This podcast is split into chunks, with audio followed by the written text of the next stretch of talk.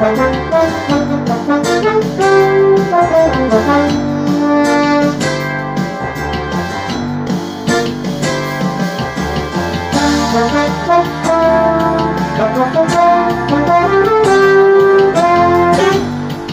to yet another episode of Q-System, and we had a busy week. Lots of cancellations and postponements, lots of games. But I'm Jesse Cook alongside Chillicothe Adele, and we're here to unpack everything. Let's start off with the sports that we don't spend too much time on usually. Uh, so softball, they took two or three at UNC. I know they lost two or three at UNC, and they took the dub against Notre Dame. So two of four on the week. Tony Martin, a huge part of that 500 record, a huge part of that success. Home runs in at the Notre Dame, in the Notre Dame game, and at UNC. Then tennis, they lost at Louisville, but they took the W at Notre Dame. Chile, what happened in women's lax? So you had women's lax here against uh, Loyola. They went down to Maryland and they won 18 to six. Men's lax also played against Army. This was here at the Dome, and they could not finish through against number 13th ranked Army. They fell 18 to 11, and we have men's soccer who is playing Albany. They they drew and also they lost against BG Bowling Green. Yeah, Bowling Green was certainly a tough opponent. We didn't actually get the the, the score updates from that game came pretty late. Remember, I was uh, at the Citrus TV studio until very late, and we were just waiting on those Bowling Green scores. And eventually, we just had to abolish all ideas of putting full screen in the the on the bench show about them because we didn't know what happened. But what we do know happened is in men's basketball. They beat BC last Wednesday, 75-67. They beat Notre Dame, also 75-67. But then they lose at Duke, and it's embarrassing. Yeah, I mean, we're gonna talk a little bit later about uh, Joe Girard again, as always. But this game was just not good from most measurements. I mean, you had a couple of bright spots. You had a nice performance from Buddy Boeheim. He's been playing really well lately. Uh, he had a nice uh, week. Uh, generally, Kadary Richmond off the bench, he had 15 points. Uh, Marek Dolezaj, he had 13. Griffin had 11. I mean, outside of Joe Girard and some of the guys that saw the floor for Syracuse, I mean, Robert Braswell only had uh, four points, even though he played 17 minutes. But you see, this is just, I mean, it's just a thing of not shooting well, right? Put up 69 shots, you only make 28 of them. Now, Duke is a team that's been playing better as the season has progressed, but I mean, this is still a 14 point loss from a team who was gunning for a potential uh, bid to the tournament, and this is how you play. You can't do that. It's really more than a 14 point loss because Duke let them get points back at the end after destroying them by over 20. I mean, we backtracked earlier in the week. Lots of confidence coming off of that BC game where all five starters scoring double digits. Lots of confidence coming from that Notre Dame game where Quincy Guerrier, sure he didn't score in double digits, but he got 14 rebounds. Marek Dolezaj, 18 points. We haven't seen that kind of production from him consistently in so long. Buddy Boeheim, 29 points. Phenomenal. But then things turn a quarter, corner when they play an actual competitive team. We were we were trash talking Duke last couple of weeks, saying this is the worst Duke team that there's been in 20 years since before the millennium. And uh, well, we we really ate those words. Yeah, I mean, big time, and. Uh, I guess at this point there really isn't any way for the for the season to, to be resurrected after this point. I mean, Cuse's last game here, you have two more games against Georgia Tech and against UNC. Uh, and that's in the regular season. Georgia Tech, I mean, should be a beatable opponent, but you never know with this team. UNC, of course, that should be another beatable opponent. Um, if you look at the teams they've lost to recently, they, uh, well, I shouldn't necessarily say that this is a team that Q should beat because they lost to Marquette on Wednesday, but the game before that against Louisville, they beat Louisville 99 to 54. So also, this Cuse team is so inconsistent. You have no idea what's going to happen. That's the thing, you know, and if I'm trying to sit here and draw some parallels to, to the women, we're going to talk about them later, but they've kind of had some inconsistency in their shooting as of late. And I, guess you can see it from the men too, you know. And this is, uh, I mean, granted, this is a team that's been mired at times with all these coronavirus postponements and whatnot, but at the same time, you just don't know. You try and you try and have a prediction of what you're going to know about what's going to happen, but you really don't know what's going to happen, especially in this era of coronavirus. I'm gonna blame this all on seasonal effectiveness disorder. Someone on the team, possibly Jim Boeheim, is just down from the snow. He's sad. Someone's sad. That's what's doing this. Because I, the other explanation is that this team just kind of sucks. They might just stink. The entire, the, the entire first half of the season might have just been a clever ruse to dupe us into thinking that we might be have a chance at seeing a Cuse men's basketball team make it even into the round of 64. How do you think? How do you think this team changes? Say we have Bourama Sidibe in there the whole time. Well, starters don't have to play as many minutes. Maybe that's or maybe that's worse. Like, do you think if Sidibe was in there, we'd be ha- we'd be vying for a tournament spot right now? I think there would would definitely be competition for it because all the work. I mean, Quincy Guerrier, we fi- we haven't seen him produce a lot lately. We finally saw him get back to himself this week, but th- this man, he should not be carrying the team. Alan Griffin should not be carrying the team. You look at who should be carrying the team. It's Buddy Boeheim, mm-hmm. and when he's not pulling his weight, the rest is left on these two guys to pick up. And when they're playing this many minutes without a whole with, with no rest between games, Get fatigued, yeah, it's not gonna. It's not in the cards. right? You have you have so many different components to, to and there's so many different questions as to why this team hasn't been who they are. You have so many different components to it as well. We talk about Sidibe. We talk about some guys playing astronomical amounts of minutes every game. You talk about guys who just aren't producing. Uh, you talk about people say Joe Girard. Again, I'm mentioning mentioning his name, but we're going to talk about later as to why he's still starting when I think you do have a better replacement there in, in Kadary Richmond for him. But out of the next games we have in the next week for the Orange, this is before uh, tourney time, we have Georgia Tech and we have UNC. Georgia Tech, I mean, this is a team that can surprise you a little bit. Um, they've beaten Florida State. Uh, that was on January 30th. They last played them. They also came really close to beating Virginia. So this is a team that, uh, that's both times they played him. Uh, they only lost by eight their last time around, but the first time they played them back in January, they lost by two. You know, so I mean, Georgia Tech is not. This is a team that hasn't been that impressive throughout the season on the most part, but if you're if you're big time, they're gonna play hard. So I mean, Syracuse has to watch what they're getting there because they could easily get their butts kicked if they don't have them on the ball. Uh, UNC, again, this is a team that, uh, like Duke, like the Blue Bloods in college basketball, haven't looked like they have in years past, and they haven't necessarily been impressive. I mean, their biggest recent win was probably beating Louisville, and that Louisville's a team that hasn't played in a while, so of course they're a little bit rusty. But uh, if you look, they lost by 12 to Virginia. That was the last ranked opponent they played. Back on January 16th, they lost to uh, Florida State by only seven. It wasn't that bad. But this is a team that just doesn't look like they don't look like they usually do. And off that, I want to try and pose you a question about we talk about these blue bloods of college basketball. Duke, UNC, whatnot. Do you think that the times are shifting in terms of who the blue bloods in college basketball are? Because we've gone from always talking about those teams and and maybe you put a team like Kentucky in there and like Kansas and, and like those kind of like those great teams, great programs that we're seeing all the time.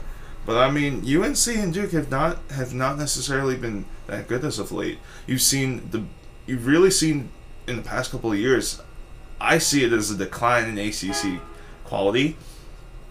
And now you see the Big Ten, who's really come up a, come up in age. Um, you've seen the Big East, Villanova, over the past 18, 20 years, has really become a college basketball power. Dan Hurley in Connecticut is trying to build up another program. Do you think at this moment in time the blue bloods of college basketball are changing? I've got three words for you Iowa, Gonzaga, and Nova.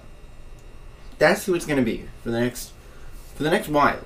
I definitely think that they're changing. You're seeing recruits steer, steer away from these schools. Duke still has that reputation. They still have that name that makes you think of, wow, Jayson Tatum, Zion Williamson. Oh my goodness. I mean, UNC, you, you still think of Michael Jordan. But you're thinking less and less of Michael Jordan. You're thinking less and less of Zion and Jayson Tatum. And it's not for a matter of recency, it's just for a matter of how did they do when they didn't have their stars? Not so well. Not so well, apparently. And Nova, who, who have they for? Donte DiVincenzo? Yeah. You, you don't need a. They, they don't need a star. You, Iowa, Luka Garza is probably going to be the best thing to come out of that school. I'm not sure how much luck he'll have in the NBA. And then uh, Gonzaga.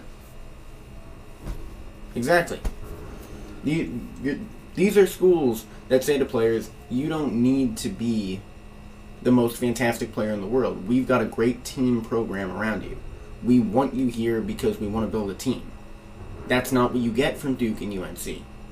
So, yeah, I think that it is definitely changing.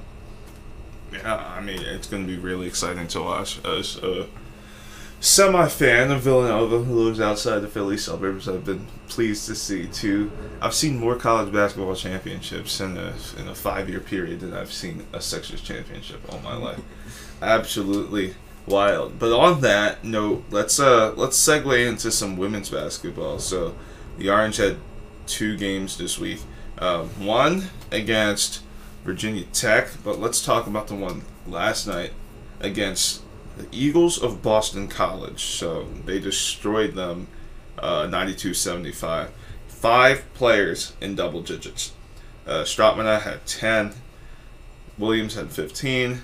Mangakahia had 19. Lewis had 14. Emily Engstler with 18 points. And if you look at the percentage of shooting here, Syracuse shot 52.5% from the field. Uh, they were only 34% or 33% from three, excuse me.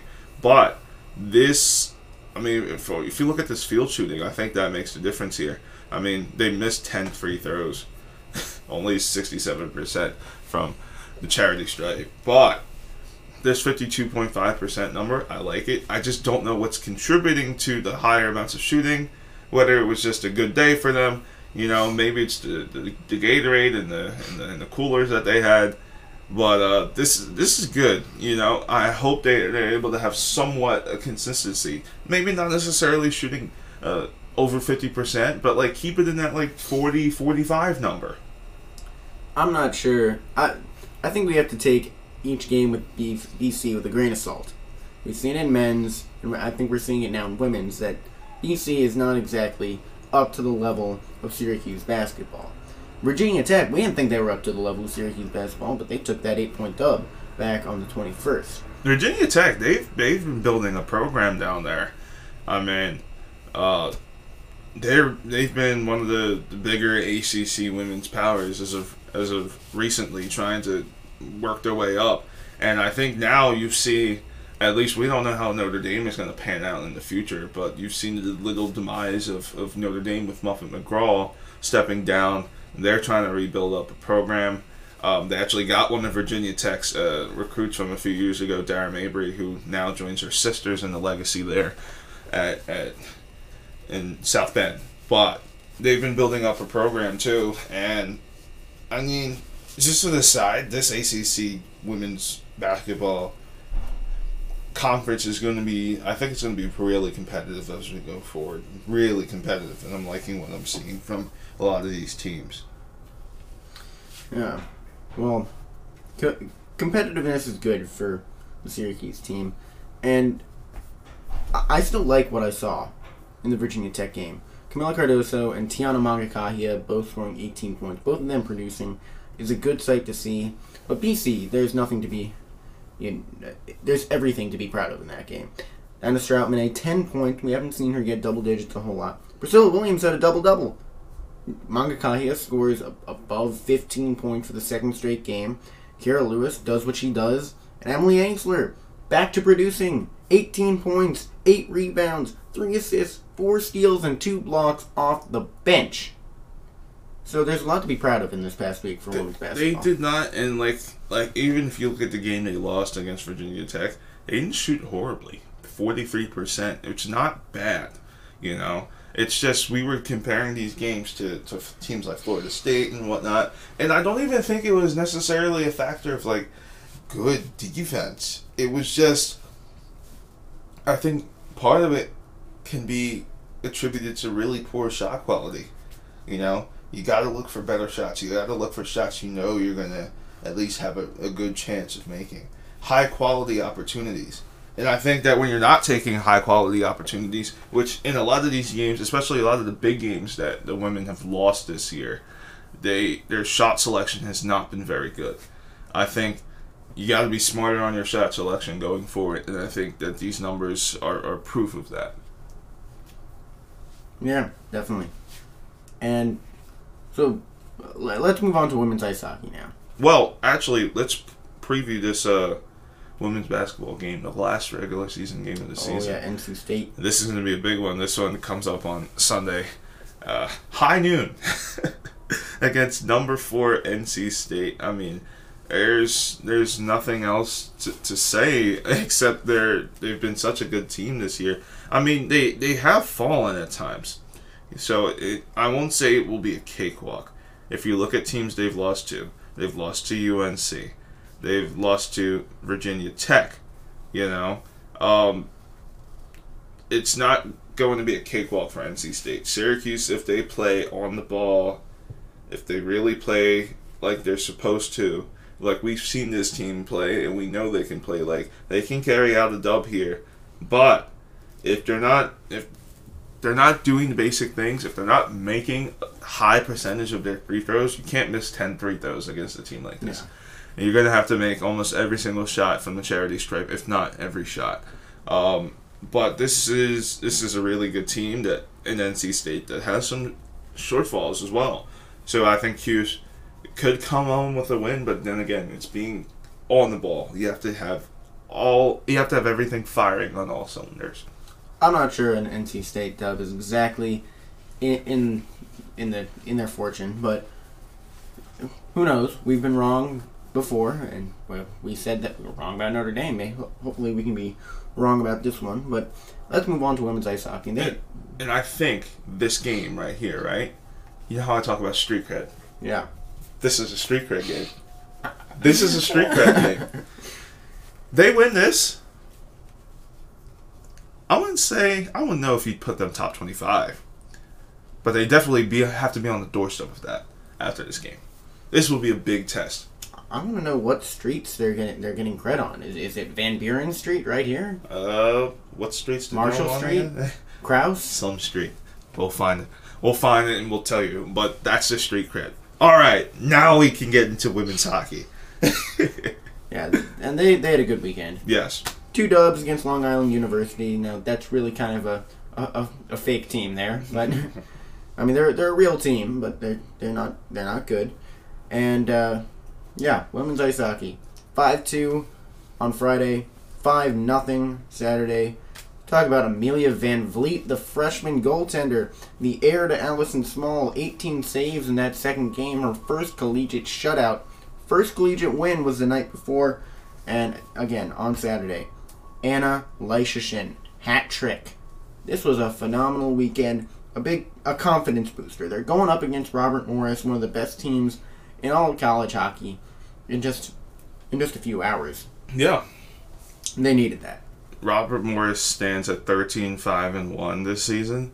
Um for Syracuse, I mean this is going to be a test. We know that this isn't the same team as they were in years past, but this is going to be a test for them going into the playoffs. Not only to see if they can hang with with um, Robert Morris and the top teams in the CHA, but if they can feed off of that momentum, and that momentum helps them going into the playoffs. Because here's the thing in sports, it isn't always about being the best, right? We've seen teams that are not the best in their leagues in, in college sports and professional sports rise up to the national championships, whether it's the Super Bowl, World Series, NBA Finals, whatnot.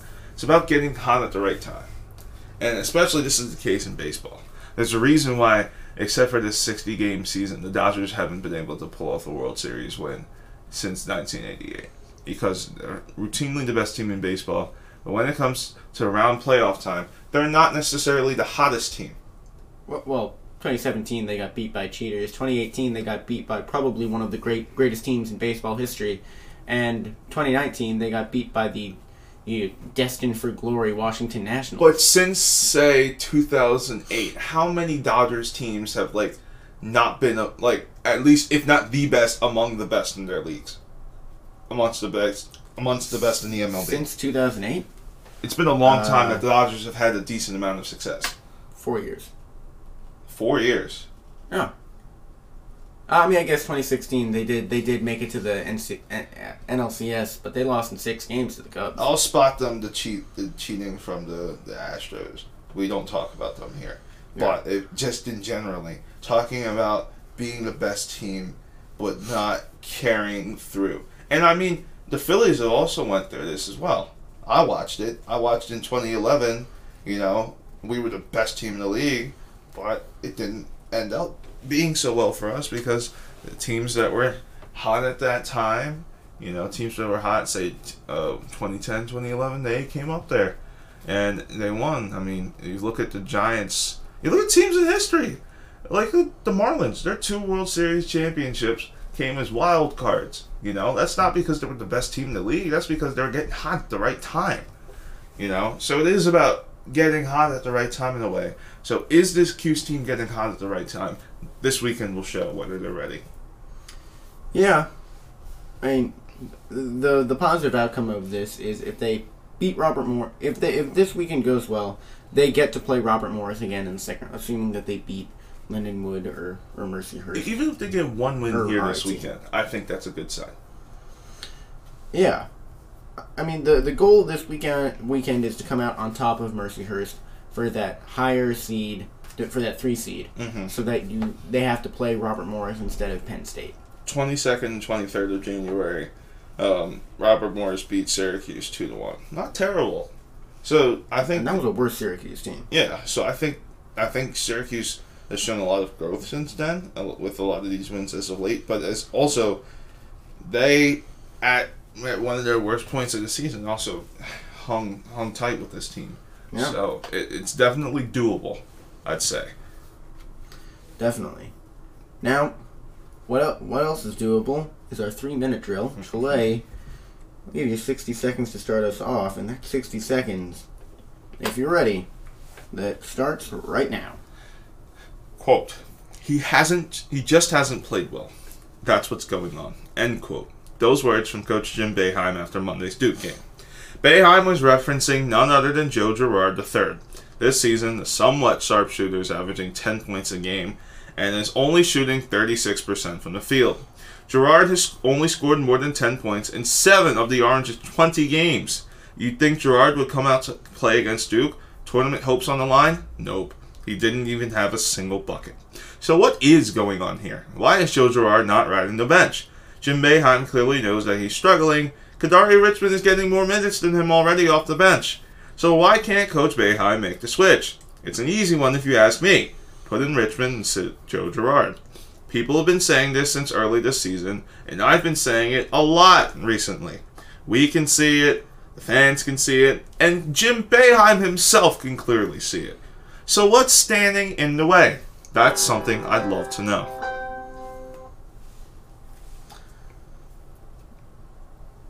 That was an impassioned speech there. Now my 30 seconds start right now, and I'm going to have to agree with you.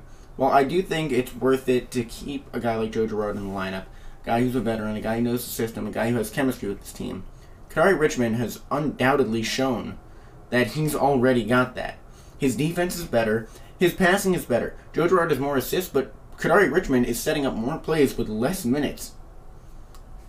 If you follow my Twitter, you'll see the pinned tweet says that my account is officially a Kadary Richmond fan account. So I think you know where I stand on that one.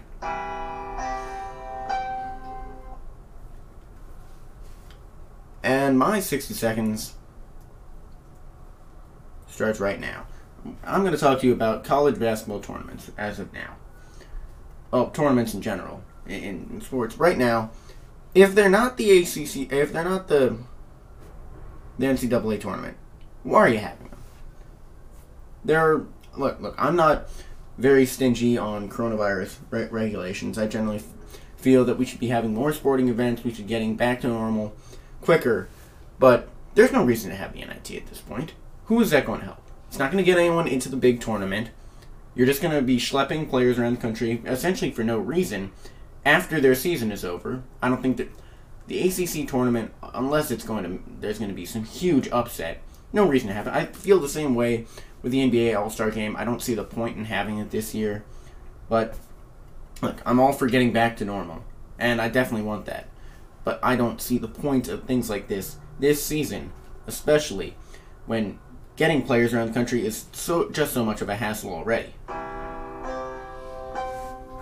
Yeah, I mean, as we're starting to get more vaccinations in this country, we're still at the point where we're not done with this thing. You know, I was just I do uh, talking points at Citrus TV, and I was on the vaccination beat, and we are not going to reach like ninety percent uh, herd immunity until like December. You know, we're still a long time away from that.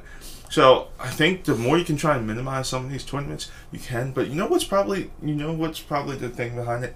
These owners and commissioners want to make money. These tournaments are money makers for them, and that's why they're going to try and keep them going. It's sad, but that's what the truth is. Yeah, I mean that that's a major part of it. Although I generally feel like it's a waste of money at this point. That, well, that's, here's the thing: the back of my fans, the fans aren't coming in, right? But the thing is, the TV deals are just so lucrative that these guys are still getting paid anyway. And many of these contracts are guaranteed unless there's like no sport at all. You know, like if you even think of like March Madness in general, it's like the NCAA would they be able to survive without two years of of money from Turner and CBS for their for their TV deal? They would not be able to survive on without getting that. That's their biggest moneymaker every single year. So Yeah. they they needed that, and that's why they're going to try and have it this year. Yeah, that, that's their biggest moneymaker by a long, long way. But right, the the biggest moneymaker for Syracuse this past week did not come from a tournament. Came from the softball field. Tony Martin, fantastic. We talked about her earlier. Two home runs, two games to kick off the season. Five RBIs throughout this first set. Tony Martin, three-run homer against Notre Dame. Dang, that was phenomenal. I didn't I didn't get to watch that live, but you watch the video of it back. That was a moonshot. And then next day, another solo home run against UNC. She's looking really good this season. Yeah. Tony Martin, she's our player of the week. She was fantastic. And we have our final words for this week, and the word that I'm going to choose. It's a stark contrast to what I just said about Tony Martin. yes, it's meaningless, and it is to describe essentially the rest of the Syracuse men's basketball season. Um, you can write your gravestone and put 2020 2021 Syracuse men's basketball season. As at this point, it is pretty much meaningless and means nothing. I mean, I don't see any single way that this team could inch their way into the NCAA tournament. There's not enough statement games left in the season. You're going on to an ACC tournament. I don't see Syracuse winning that, which they would probably need to get into the tournament. So, the rest of the season, by me, has been rendered meaningless. So with that, I think we might have to start calling you the Raven because that was very Edgar Allan Poe of you. Just nevermore. Well, you just made you were there with your Poe type thing on that baseball rhyme a few weeks ago. That was cheerful. That was that was more. You can call me Still- Robert Frost. you can call me Shakespeare. Still had like I don't know. The flow just seemed very Poish. I don't know. Call me Tolkien for that one. I'll take it. that you, you were. Yeah, I mean, that was a sonnet. That, that you were just. That was just morose. yeah. I mean, I'm morose about it too, but at least I'm I'm, I'm brighter, brighter about it. All right. And with that, that is the end of this episode. I believe episode thirteen of Qsism. Episode lucky number thirteen. We are moving through the ranks now. So thank you guys for listening. As always, we are on Fridays now because I don't know, Wednesdays are just a really busy day for us. And the days leading up to that are really busy. So we thank you for adapting with this change and we'll keep on putting out new content every Friday. But for Chillicothe Deli. That's me and Jesse Cook. We will see you next Friday where we'll have more stuff.